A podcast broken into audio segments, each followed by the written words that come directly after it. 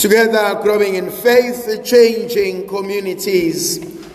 My dear brothers and sisters, uh, today in the, in the book of Job, chapter 19, Job writes something absolutely incredible when he says, I wish these words were written down. I wish these words were engraven on a rock I wish that people could come and listen to these powerful words. Ngiyafisa sengathi lamazwi abengaqoshwa phansi ngeshizolo. Maybe what fascinates me ukuthi uJobe uma esho lamazwi he is not staying or living in the comfort of his house. In chapter 1, Job loses everything. Loses the cattle, loses the crop, and eventually he loses his children. In chapter 2, Job struggles with a skin disease. And his wife asked him to curse God and to die. In chapter 3, he curses the day on which he was born. And ngenxa yamathumbu asemzimbeni wakhe bayamthatha uJobe bomphosa ngaphandle komuzi uyohlala ezaleni ezaleni ila echithwa khona udoti uJobe akakwazi ukuhlala nomndeni wakhe. uJobe akakwazi ukuhlala nomphakathi.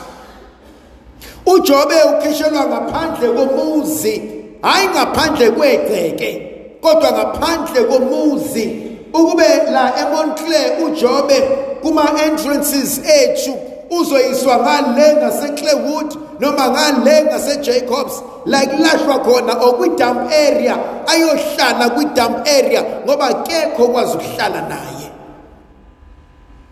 But he's still able to say i know that my redeemer lives. Noma sengilahlekelwe ikona konke noma sengiphucwe kona konke kodwa ngifuni nikhohlwe ukuthi ngiyazi ukuthi umhlengi wami ukhona. Ningakulibala konke. Kodwa ngiyamazi mina ukuthi olonda uIsrayeli akozeli akalali. And so Job as he sits outside the city he wishes his friends could have the same conviction over the faithfulness of God owayekhona emandulo usawuyena namhlanje angeke futhi aguquke nakusasa In the second reading, St. Paul argues so beautifully nothing will separate us from the love of Christ. Not even death. No shomonga. No nokuhlobonga nokuba hlwempu nokuxakeka ngoba in all of these paul argues we are victorious how does paul define death for paul death is not the end It is only a transformation to the other life. sinobaba usingila nobaba umadela siyayisithi masiyixoxela sikhuluma ngokufa we both agree ukuthi uma sesishonile siyobuyela kwimndeni yakithi. Mina, I love that thought. I love the concept yokuthi uma sengishonile ukhulu uyoza ezongilanda mangibona ukhulu ngiyombona ngeenhlanga zakhe ezinhle. Umdodoshiya wentombi endengaka ya.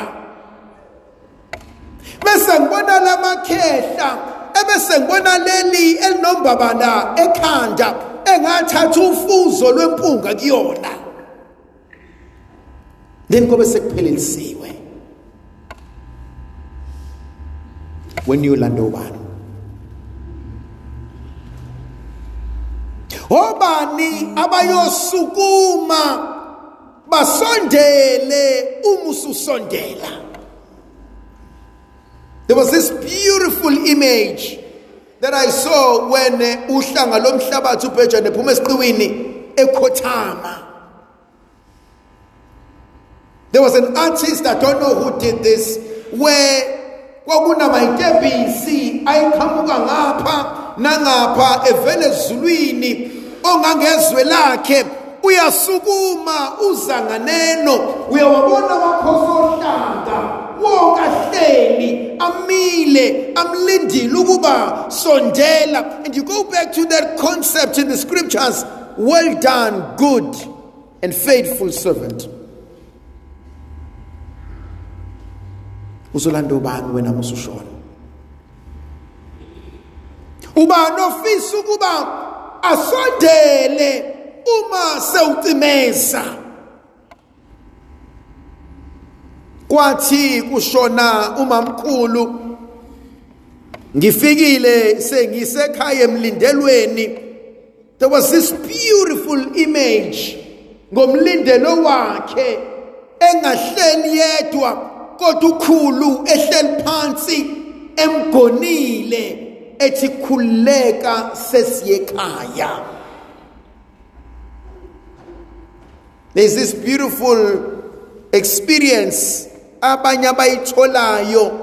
Umuntu mesezohamba umuzwe ethi nangu sibanibani nangu sibanibani sefika? Umuzwe ekubuza ukuthi hawu bekunosibanimani yindaba ningamenzela ukudla. And you realize ukuthi lo muntu is in and out.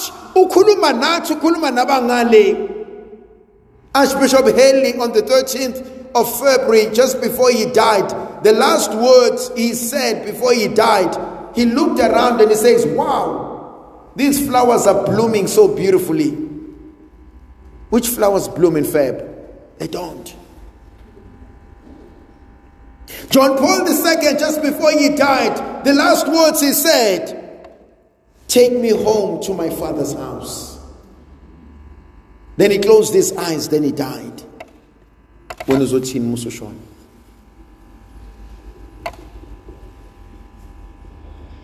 So death, while it is painful, but I can't wait uyobona makhehla. umkhulu esanda kumngcwaba couple of months ago i always go back umkhulu esanda kumngcwaba wathe mncane washonelwa uma wakhe. My god umkhulu lived up to the age of 80 up to the age of 80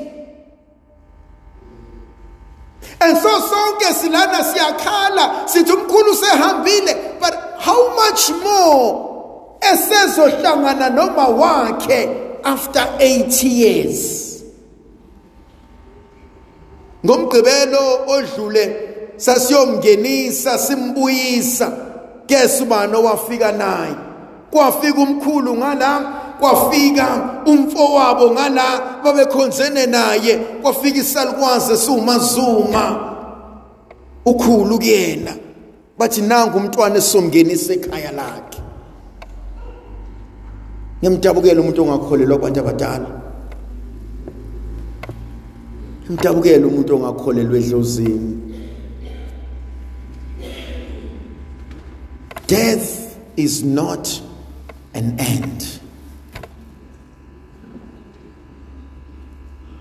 They may be gone, but they are not forgotten. Yes basukile emehlweni ethu. Yebo sibaboni ngokwenyama kodwa baphelelisa abangakwazanga ukwenza bephila. Senze isinqumo mina noma. Sathi isinqumo sethu uma kukhona ocimeza kuqala noma ngathi ukepho sele ngeke amemeze angasukumi oselele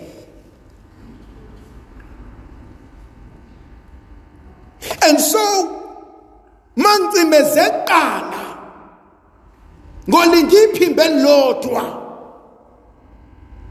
Meka ngimemeza noma ngathiwa kwenzakalani ngiyothi animeni kancane khona into esingithintile.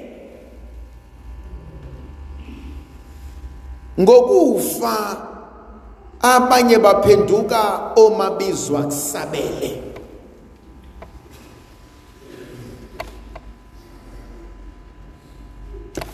Awukwazi ukuba wedwa. Ya siyakhala nje phela ngoba sabantu. Kodwa kahle kahle akufunakala isikhale emakhono othandwa inhliziyo yethu oseshonile. Ngoba that means usehleli phambi kuhlalo sikaNkuluNkulu. Usethi uNkulunkulu mayekhuluma izinto? Ambuka smile athi uNkulunkulu uhlekani athi omunye awunkosi ungomkhohlwa phela uthembelane eMontclair enganicela ukuthi angisadingi ukukhulekela orafayeli obenedicti o-ana ofrancisi sekuzobizwa segcekeni ngithi awusondele uyokhuluma nalela khehla. Do you really believe umzali wakho okuthanda uphila uzokuzonda esefile? It's impossible. Do you really believe ingane yakho eyaze wena before anyone else yabona uthando lwakho yakhula ebukhoneni bukaNkuluNkulu izokhohlwa ukuthi Nkosi ngicela ungivikele luma ngicela ugade ubaba This is not the end. There's more to life. And so St. Paul says, nothing will separate us from the love of Christ.